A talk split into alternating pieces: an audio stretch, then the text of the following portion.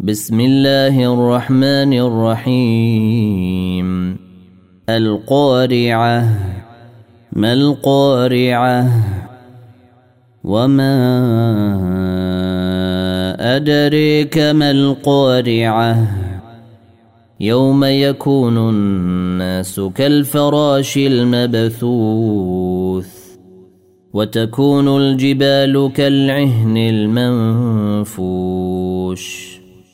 فاما من ثقلت موازينه فهو في عيشه راضيه واما من خفت موازينه فامه هاويه وما ادريك ما هي نار حاميه